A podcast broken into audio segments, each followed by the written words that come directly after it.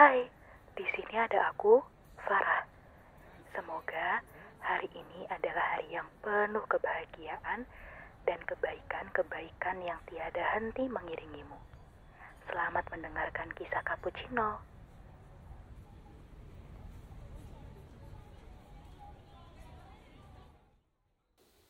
Hai, kembali lagi di podcast Kisah Cappuccino barengan gue Farah.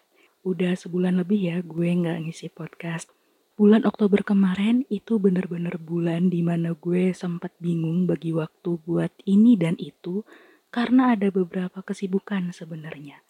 Dampaknya jadi stuck nulis outline buat obrolan podcast.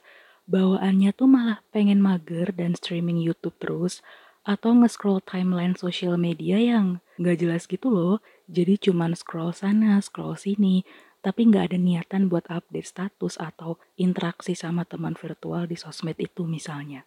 Itu bener-bener deh sumpah. Tapi alhamdulillahnya bulan Oktober lalu gue resmi di wisuda, yeay. Acara wisudanya digelar secara virtual dan diadain dua kali di hari yang sama. Pertama, itu acara wisuda tingkat universitas, dan selanjutnya acara wisuda tingkat fakultas. Alhamdulillah, di rumah udah punya toga dua dengan warna makara yang beda. Ini kalau udah nyebut kata makara ya, pada nebak-nebak nggak ya asal universitas gue, eh tapi jangan deh, jangan jangan jangan ditebak. Nah, seperti janji gue di episode sebelumnya, Obrolan di podcast kisah cappuccino kali ini adalah mengenai toxic relationship. Di episode sebelumnya, gue ngebahas mengenai toxic behavior atau orang-orang dengan perilaku yang beracun. Intinya ada 12 ciri orang yang sekiranya mengarah ke toxic behavior. 12 ciri ya, banyak banget. 12 ciri itu di antaranya mulai dari sosok yang enggan meminta maaf, selalu punya tipu muslihat dalam memanfaatkan situasi dan kelemahan seseorang, hingga sosok yang selalu pandai membuat seseorang menjadi merasa bersalah hingga mempertanyakan segala tindakan baiknya. Nggak bisa kita tampik bahwa keberadaan orang dengan toxic behavior memang akan selalu ada dengan berbagai macam bentuk rupa dan pasti akan ada satu momen di mana mau nggak mau kita bakal terikat dengan orang yang punya toxic behavior itu. Lantas, gimana jadinya jika kita pada akhirnya sedang membina hubungan dengan orang-orang yang memiliki toxic behavior, entah itu sebagai teman, pacar, atau bahkan pasangan hidup? Hubungan beracun atau toxic relationship adalah bentuk hubungan yang pastinya nggak sehat ya, Definisi mengenai toxic relationship sepertinya bermacam-macam. Ada yang mendefinisikan sebagai hubungan yang dapat merusak fisik maupun mental seseorang yang bisa terjadi di lingkungan pertemanan, hubungan percintaan, bahkan dengan keluarga sendiri. Ada yang memaknai toxic relationship sebagai bentuk hubungan yang sama sekali tidak membawa perasaan bahagia karena hubungan yang terjalin tidak terjadi secara dua arah. Dr. Lillian Glass, seorang ahli psikologi dan komunikasi yang berasal dari California, mendefinisikan toxic relationship sebagai bentuk hubungan yang di mana orang-orang di dalamnya tidak mensupport satu sama lain. Hubungan yang ketika ada permasalahan dan konflik, justru salah satu pihak akan menyerang dan menyalahkan pihak yang lain secara bertubi-tubi. Hubungan yang mengondisikan semua situasi seakan kompetisi dan dunia pertarungan. Hubungan yang tidak menunjukkan adanya rasa saling menghargai, serta hubungan yang lemah akan kohesivitas. Nah, kohesivitas di sini bahasa gampangnya adalah keinginan dua orang atau lebih dalam suatu lingkaran yang sama untuk tetap bersatu padu dan eksis bersama. Bahasa gampang gak ya itu? Gitu kira-kira. Masih menurut Glass dari bukunya yang berjudul Toxic People di tahun 1995, ketika suatu hubungan pada umumnya memiliki dinamika yang positif ya dan emang lumrahnya demikian ada kalanya naik dan kemudian turun naik lagi justru toxic relationship secara konsisten berjalan secara tidak menyenangkan dan sangat menguras tenaga bagi orang-orang yang terlibat di dalamnya hingga sampailah di suatu titik di mana momen yang bernilai negatif justru lebih banyak ketimbang yang positif dan Iya, toxic relationship udah pasti memberikan dampak yang nggak baik bagi kesehatan fisik juga kesehatan mental kita. Banyak hal yang menjadikan suatu hubungan jadi terasa beracun. Dr. Kristen Fuller, salah seorang psikiatri asal California, mengungkapkan beberapa sebab adanya toxic relationship ini. Katanya sih bisa jadi gini. Pertama, mereka dulunya pernah berada di toxic relationship juga. Entah itu menjalin kasih dengan pasangan yang memiliki toxic behavior atau dibesarkan di lingkungan keluarga yang beracun. Kemudian orang-orang ini terpapar racun dari mereka dan membawa racun itu ke kehidupan orang lain di masa mendatang. Kedua, bisa juga mereka merasa tidak memiliki sosok yang selalu mendukung dan mencintainya mereka hampa dan tidak mengetahui kebermaknaan hidup, sehingga mereka secara tidak sadar menjadi racun di kehidupan orang lain. Ketiga, mereka merupakan korban bully di sekolah atau orang dengan mental health issue yang tidak terpantau, misal depresi, anxiety, bipolar, eating disorder, trauma, apa pun itu yang tidak terkontrol.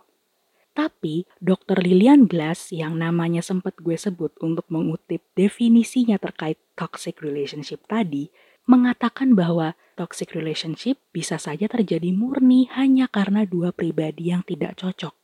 Misal, sosok yang sama-sama membutuhkan kontrol dalam hidup, atau sosok yang sama-sama pasif agresif ketika menyelesaikan suatu perkara. Jadi, dengan kata lain, banyak faktor dan sebab yang menimbulkan adanya toxic relationship ini. Banyak cerita-cerita yang bisa dikategorikan ke dalam bukti adanya toxic relationship. Yang gue inget, ini sebuah cerita yang sempat trending di Twitter. Tapi ini ceritanya cukup berat ya dan udah kerana sexual activity. Intinya gini, ada seorang wanita yang menjalin kasih dengan seorang laki-laki yang sebenarnya orang terkenal sih. Wanita ini sebut aja namanya Yati. Yang laki-laki sebut aja namanya Jono. Waktu kasus ini sedang naik daun, Yati ini posisinya tengah hamil hasil hubungannya dengan Jono. Meski begitu, Yati ini sebenarnya bukan wanita natural yang emang mancing prahara sampai akhirnya hamidun gitu. Enggak, enggak. Yati bukan tipe yang kayak gitu. Yati dihasut oleh Jono untuk melakukan hubungan intim. Bukan dihasut kali ya, lebih ke dimanipulasi agar mau diajak berhubungan intim. Sehingga keluarlah kata iya saat Jono meminta Yati untuk melakukan hubungan itu pertama kali. Sejak saat itu, Jono selalu dan selalu minta jatah ke Yati. I mean, just because she said yes once, doesn't mean it is always gonna be a yes, right? Selama dua tahun, Yati menjadi budak seks Jono. Saat berhubungan, Jono nggak mau pakai pengaman. Pernah suatu waktu, aktivitas intim Yati dan Jono direkam oleh Jono dan kemudian tersebar hingga Yati harus drop out dari kampusnya. Selama dua tahun, Yati udah empat kali hamil dan empat kali itu pula dipaksa minum suatu obat agar janinnya luruh. Yati pun dilarang Jono untuk memberitahu hal ini ke pihak keluarganya Jono. Ya, dengan kata lain, Yati menanggung semua pahitnya sendirian dan Jono mau enaknya aja sendirian. Saat Yati mengekspresikan ketidakberkenanannya, terutama saat Jono meminta Yati untuk memenuhi hasrat dewasanya, Jono marah-marah gak jelas ke Yati. Dia menyalahkan Yati dengan kata-kata, kamu tuh jahat banget ya. Lo tuh immature banget. Otak lo tuh ditaruh di mana sih? Oh, jadi gini ya cewek itu dan kata-kata kasar lain. Coba deh dengerin podcast gue di episode sebelum ini. Coba hayo, perihal ini kira-kira ada di ciri perilaku toxic nomor keberapa ya? Setelah puas bilangin Yati kayak gitu, Yati sakit hati dong. Baru deh Jono minta maaf, bilang kalau dia khilaf lah, emotional state dia lagi nggak baik karena banyak pikiran lah, dan hal-hal sejenis lainnya. Kemudian Jono minta maaf ke Yati. Selesai minta maaf, eh begituan deh ya, you know lah. Entah itu dalam bentuk video call atau langsung. Sebagai informasi tambahan ya, saat kasus ini muncul sekitar bulan Maret tahun 2020 ini ya, berarti beberapa bulan yang lalu, si Yati itu tuh usianya belum genep 20 tahun. Bro, I mean, gue nggak bisa ngebayangin betapa hancurnya Yati. Hancur luar dalam, fisik dan mental. Itu contoh cerita beratnya ya.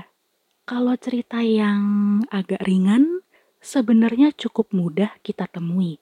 Misal, seseorang yang sangat posesif terhadap kekasihnya dia melarang kekasihnya buat jalan-jalan bareng sama teman-temannya. Apalagi kalau di dalam kumpulan itu ada lawan jenis. Wah, makin menjadi-jadi. Tiap menit kudu ngabarin posisinya di mana. Tiap menit kudu ngirim foto dia lagi sama siapa dan lagi ngapain. Kalau ketahuan duduk sebelahan sama lawan jenis, beh, langsung dimarahin, dimaki-maki, dituduh yang enggak-enggak bahkan nggak jarang sampai di tahap kekerasan fisik. Misal maaf ya, maaf, menampar, memukul, menendang, menjambak, dan hal-hal sejenis lainnya. Semakin diberi penjelasan, semakin ditampik dan disalah-salahin. Terus entah karena angin dari arah mana, tiba-tiba dia memohon-mohon maaf sambil berurai air mata dan mengeluarkan banyak alasan.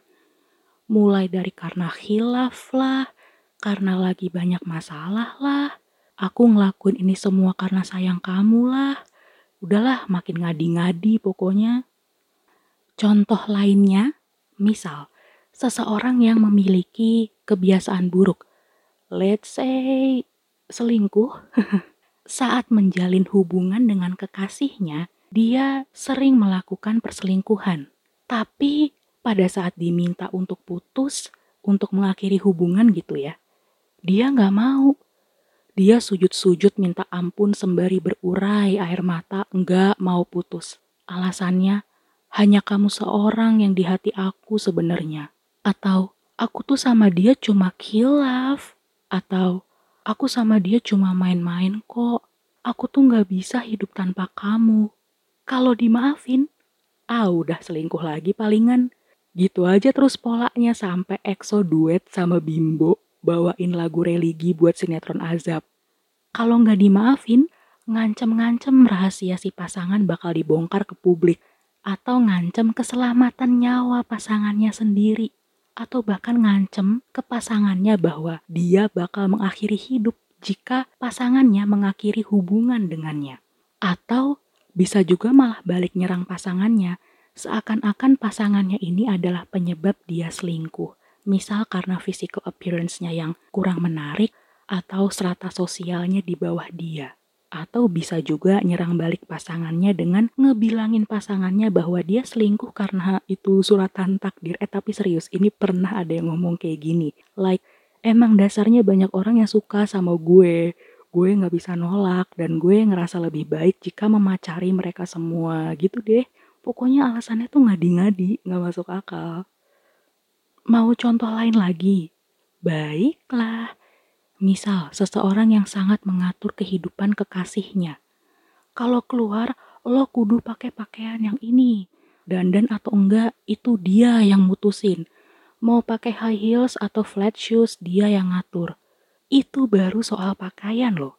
Belum soal lain, misal gaya rambut, merek smartphone yang kudu dibeli, hingga bisa jadi ketataran pandangan hidup, pandangan politik, pandangan agama, dan hal-hal lain. Kalau nggak ngikutin doi, lo dimaki-maki lo, dimarah-marahin, dikata nggak tahu diuntung lah, atau malah dibilang bodoh dan nggak punya otak gitu. Otak lo taruh di mana gitu. ya minimal minimal ya diremehin gitu. Berasa dia doang yang jago gitu, berasa dia doang yang punya otak. Kok gue malah kesel sih, maaf maaf. Dengan kata lain, definisi mengenai toxic relationship yang dikemukakan oleh Dr. Lilian Glass ini itu sesuai ya.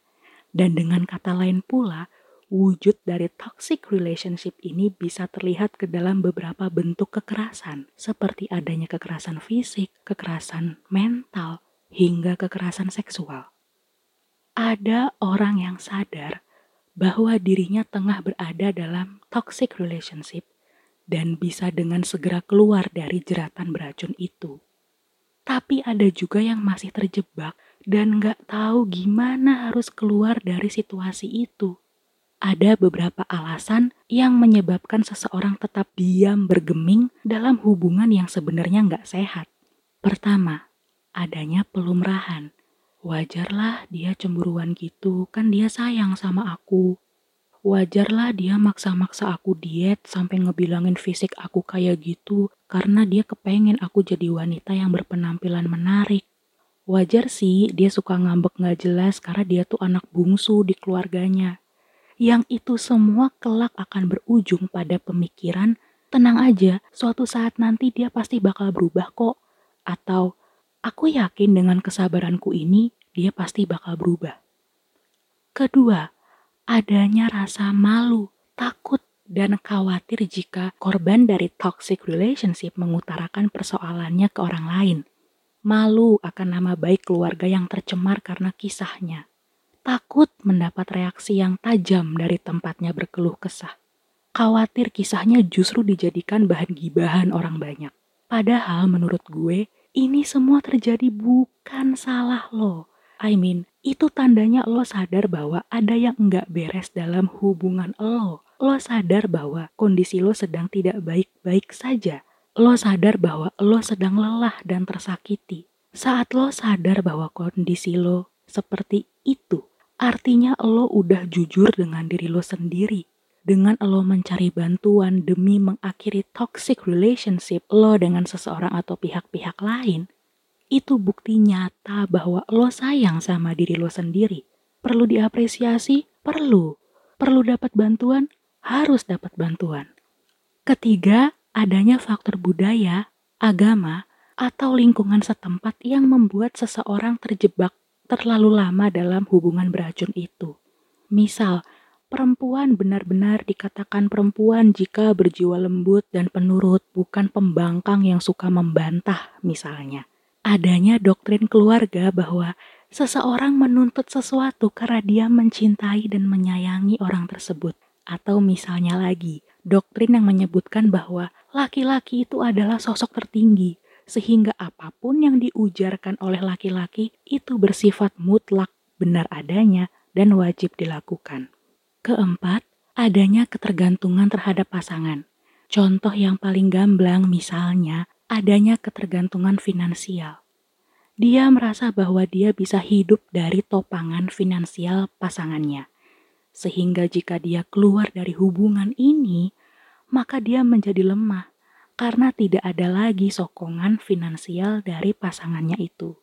Kelima, adanya rasa takut terhadap pasangan atau tanda kutip pelaku dari toxic relationship itu sendiri. Takut aibnya kesebarlah, takut keselamatannya terancam, takut orang-orang terdekatnya disakiti, dan hal-hal lainnya.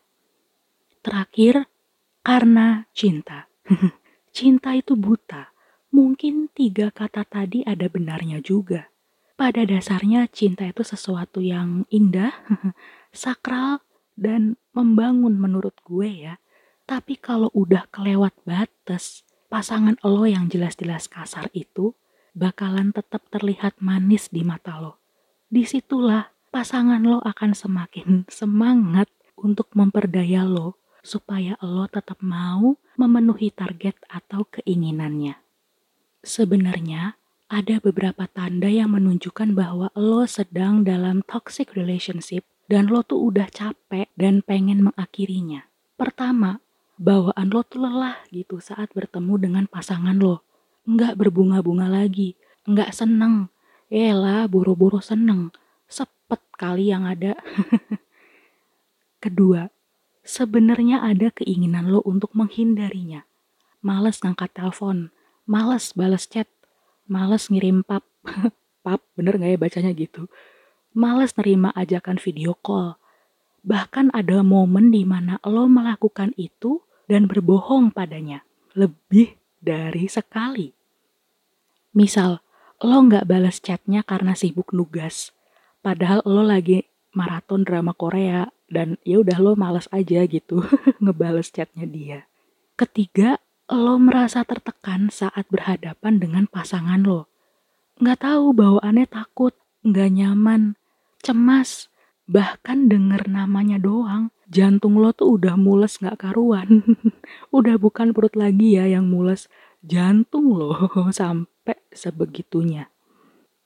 Keempat, lo merasa lelah, sedih, bingung, bahkan maaf, jijik setelah lo berhadapan dengan pasangan lo. Kelima, lo gak bisa untuk nggak berhenti mikirin momen negatif apa aja yang udah dilakuin sama pasangan lo lo terngiang-ngiang akan makian dan teriakan pasangan lo. Lo inget dengan jelas dia pakai baju apa saat dia melakukan kekerasan fisik terhadap lo. Lo tuh apal setiap kata dan intonasi saat dia mulai kambuh dan sok-sokan minta maaf sambil nangis-nangis sama lo habis nyakitin lo. Keenam, lo merasa gak bahagia lo merasa ini semua timpang sebelah. Dan terakhir, lo sampai di sebuah titik di mana lo ngerasa bahwa lo bukan lo yang dulu, lo yang biasanya dan lo yang selama ini hidup kasarannya kayak gitu. Tanda-tanda itu adalah tanda yang paling sederhana ya sebenarnya.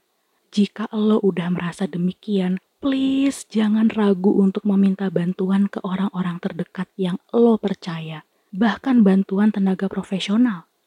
Sekiranya ada bukti yang menunjukkan betapa toksiknya perilaku pasangan lo selama ini akan lebih baik. Arsipkan segera dan jangan sampai hilang. Kalau perlu, ajukan pengaduan ke pihak berwajib untuk menindaklanjuti kasus ini. Jangan khawatir dan jangan takut akan menjadi besar, menjadi begini dan begitu, nama baik tercoreng dan sebagainya. Enggak, ini semua bukan salah lo lo adalah sosok yang kuat dan pemberani untuk bisa keluar dari toxic relationship dan tetap semangat untuk bisa bertahan sampai detik ini. Apa pun gender lo, mau itu laki-laki ataupun perempuan, apa pun background kultural lo, apa pun agama lo, pandangan politik lo, bentuk fisik lo, apa pun itu, gak ada satu orang pun yang berhak untuk semena-mena menyakiti lo dan membuat lo hilang arah dalam hidup. Ingat ya, ada sepuluh hal yang memang seharusnya tidak berhak untuk diatur-atur, tidak berhak untuk diutak-atik dan dikendalikan sepenuhnya oleh orang lain termasuk pasangan lo, yaitu kepercayaan lo, ragam value lo, standar hidup lo, setumpuk target dan impian hidup lo, harga diri lo, batasan-batasan hidup lo, keamanan dan kenyamanan diri lo, kebutuhan lo, your support system, and your authentic self-expression.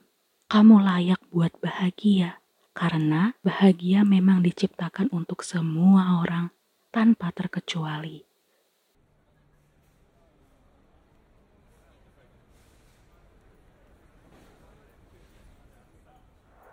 Hai, terima kasih banyak ya karena hari ini telah mendengarkan kisah cappuccino. Sampai bertemu di kisah cappuccino selanjutnya ya.